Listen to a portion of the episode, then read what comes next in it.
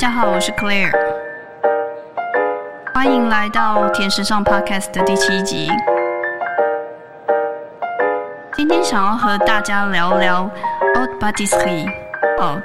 呃，翻成中文指的是高级甜点的意思。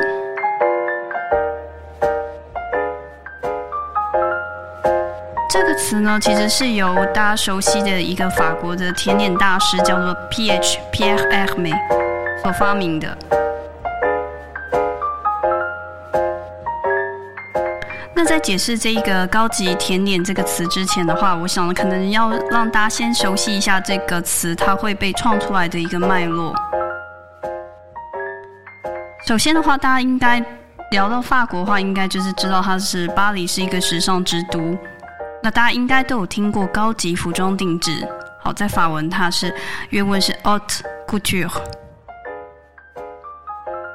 那所以其实呃，P.H. 他会发发明这个词 haute pâtisserie 高级甜点，其实就是由这样子的概念去衍生出来的。那我们先聊一下这个高级服装定制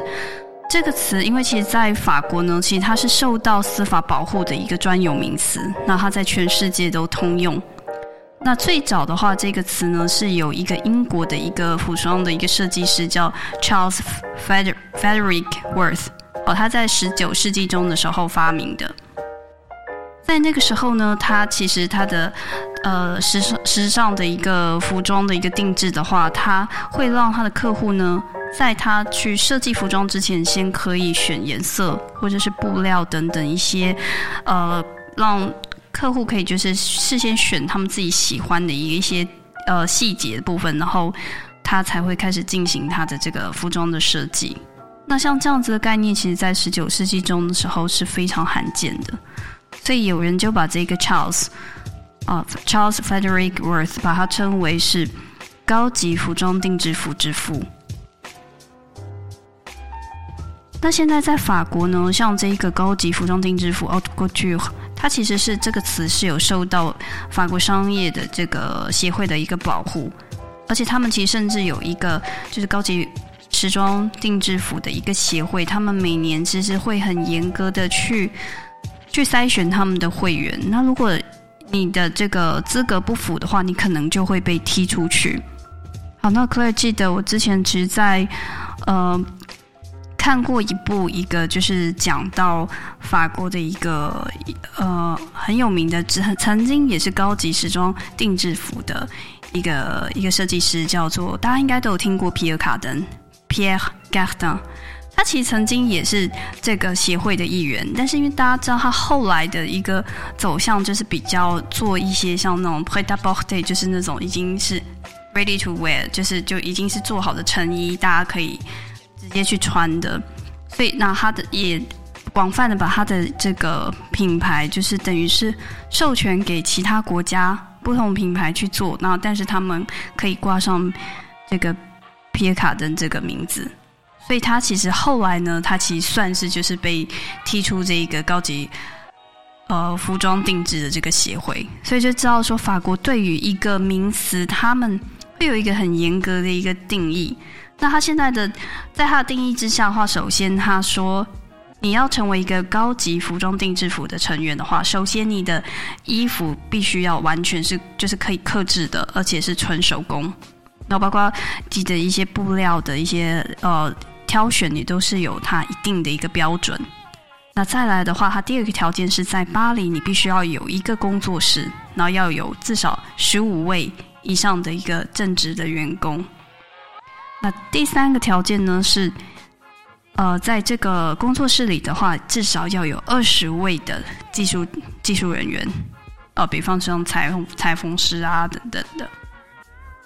那再来的话，第四个条件是他们在每年每一季的时候，具必须要有五十件以上的一个原创的一个作品的发表。好，那总共的话，在法国会有一呃，每一年会有三次，也就是一月的时候会发表两次，然后在七月的时候会有一次。好，所以我们知道，就是这个整个高级服装定制的这个脉络，它其实是相当的严格的。那这个词，因为它其实其其实不止在法文里面，其实现在甚至在英文里面讲 “haute couture”，其实大家都知道这个词汇的这个意思是什么。那现在呢，就是接下来它是首先被借用到料理。好，所以在呃 “haute pâtisserie” 高级甜甜点这个概念出现之前呢，其实首先是有 “haute cuisine” 呢，就是叫做我们把中文翻成高级料理。好，那高级料理呢？它是指的，就是其实早先在就是高级料理，当然是在比如说十七世纪那前后的时候，其实是属于完全是贵族才能够享用的一个一个料理。比如说他们会有一些比较呃像牛舌啊、鱼子酱等一些非常珍贵的一些食材。好，然后会有一些异国的，好，比如说异国的一些那些食材。然后可能会是非当季的一些水果啊，哦，等于就是你平常在法国可能很难吃得到的，哦，但是现在的话，我觉得这个词话其实因为随着这个时代的这个演变话，其实现在在呃高级料里面其实也是比较不会去用到非当季的一些食材了。现在的话，当然就是讲求每一个就是。呃，当然，不管甜点师或是呃厨师，他们都会希望可以选用的是最新鲜的食材，所以这个这个观念其实现在是有稍微一些改变。那目前 oc 呢，如果大家去讲到这个词的话，联想到的大概就是像米其三星餐厅啊，那些很高级的一些料理，他们需要需要有一个很大的一个厨房的一个团队，然后大家就是非常的。一个长时间的一个食材的一个准备，还有一个精心去调理出来的一个料理。好，那最后的话，我们再回到我们这个词 “haute pâtisserie”，由 Pia Ekme 哦，Pia Ekme 所发明的。那 Pia Ekme 的话，我我想再聊一下他的，就是虽然大家可能都对他很熟悉，但是我还想稍微简单的介绍一下他的一个。呃，他的学习的一个在甜点学习上的一些一一个经验。好，首先大家知道 P P I M 它其实是出生于法国的亚尔萨斯省。那这个省的话，出产的非常多厉害的，不管是料理师啊、甜点师啊等等。好，那原本 P M 它其实他家里本身就是一个，就是他算是第三代，他们家本来就是做那个波隆雪黑巴蒂斯黑，就是那种。结合了面包跟甜点店的这样子的，所以他本来就是出生在这样子的背景之下，所以大家知道他从小其实就对不管面包制作或甜点，其实都有一定程度的熟悉。好，但是他在十呃十四岁的时候，就是来到了巴黎，然后进入了呃 Le Notre。雷诺特就是呃，之前可能大家有听过克莱介绍一个一位叫做 Gaston Le Notre 加斯顿雷诺特先生，他被称为法国现代甜点之父。好，所以当时 PH 就来到巴黎，然后追随他当学徒十年。那之后他离开以后，到了 f o r c h o n 然后 f o r c h o n 也是一个非常知名的一个呃，可以说是呃一些异国食材的进口店。那同时，他有一个甜点部非常有名。他在 f o r s h o n 那边就是担任主厨，二十四岁就很年轻就当上主厨。然后在那个时候训练了好多的，现在到现在为止都还是法国一线的甜点大师，包括像水果哥啊，还有之前呃提到像那个呃天才闪电泡芙 l e c l e de Genie 的主厨 Christophe Don。这些还有像米呃 Crystal Michelak 这一些现在一线的甜点大师，其实当时都是这样一代一代传承出来的。好，那所以 Pierre 他其实他本人也是属于一个呃在法国非常顶尖的一个甜点协会的一个重要的一个成员。好，那个这个协会的法文叫 h e l e Dessert，它是成立于一九八一年的。那。呃，这个协会里面其实它就是集结了世界各地的顶尖的甜点大师。那当然，他要入会的话也是非常的困难，因为他不他的入会方式的话，其实是要由他由这个协会已经是成员的人来推荐你。那推荐了之后，他其实还会有一些测试，然后要得到大家的认可才能够进入的。那呃，包括像 P P I M A，还有像在日本的话，有像金子美名啊等等，就是一些很知名的甜点师傅，都是这个协会的成员。那所以在呃，我记得在去年的时候，二零二零年的一月八号的时候，呃，大进出版社它有出版的一一个就是一本甜点书，那书名就是《Haute Pâtisserie》高级甜点，那中文它是把书名是顶尖糕点。那这本书的话，就是由这一个 h o l i d a y s e 这个法国的顶尖的这个。甜点协会他们所发行，那里面所有的配方就是他们里面的成员的配方，那包括就是成员的介绍等等。好，那为什么 PM 他会想要创这样的一个词？像这样子高级的一个甜点的这个定制，好，它其实是有一点把这样子高级服装定制这个想法借用到甜点里面来。在 P M P M 的这个甜点创作里面，它其实会把它所有的，首先他会把它所有甜点先以就是素描方式先呈现，很像就是像我们在高级服装定制服的时候，他们会先把他们作品先画出来，先用素描方式先呈现，然后他会很严格的写出他的配方比例等等。那在他身边的话，就会有一群甜点师一些的团队，然后来把这一些食谱。就是从构想开始到最后的呈现，好达到最理想的这样子的一个最后的一个成品的状态。那我还想跟大家分享的是，P M A 它也是第一位哦，法国第一位以呃走秀方式哦来的发表他的新的甜点作品的。好，所以如果大家如果在 YouTube 如果说找一下，就是谷歌找一下 B M A，然后。呃，你可以看得到，他其实有